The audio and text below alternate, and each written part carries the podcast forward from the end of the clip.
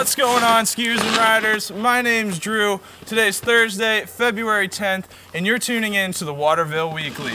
Let's get into the conditions.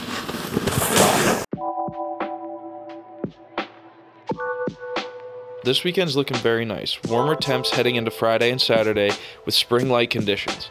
Sunday is supposed to be cooler, allowing the snow to firm back up for some nice carving. Weather Friday's predicted to be mostly cloudy with a high near 33 degrees. Southwest winds anywhere from 5 to 10 miles an hour.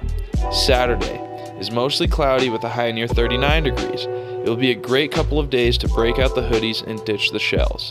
Sunday, however, cold temps snap right back into place with a high near 19 degrees and a 30% chance of snow.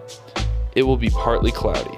Events for this weekend Friday and Saturday, don't forget we have night skiing 4 to 8 p.m. Saturday, February 12th, is the Rosemary Bowl Mogul event that will be taking place on True Grit. The race will continue into Sunday till 3 p.m.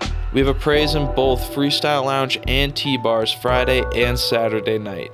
Friday's Apres is hosted by Bud Light. Saturday's Apres there'll be live entertainment by Gabby Martin and Jordan Clint. Also Saturday in Town Square at the Adventure Center from 10 a.m. to 2 p.m. Fischer Skis will be there demoing their latest Nordic gear.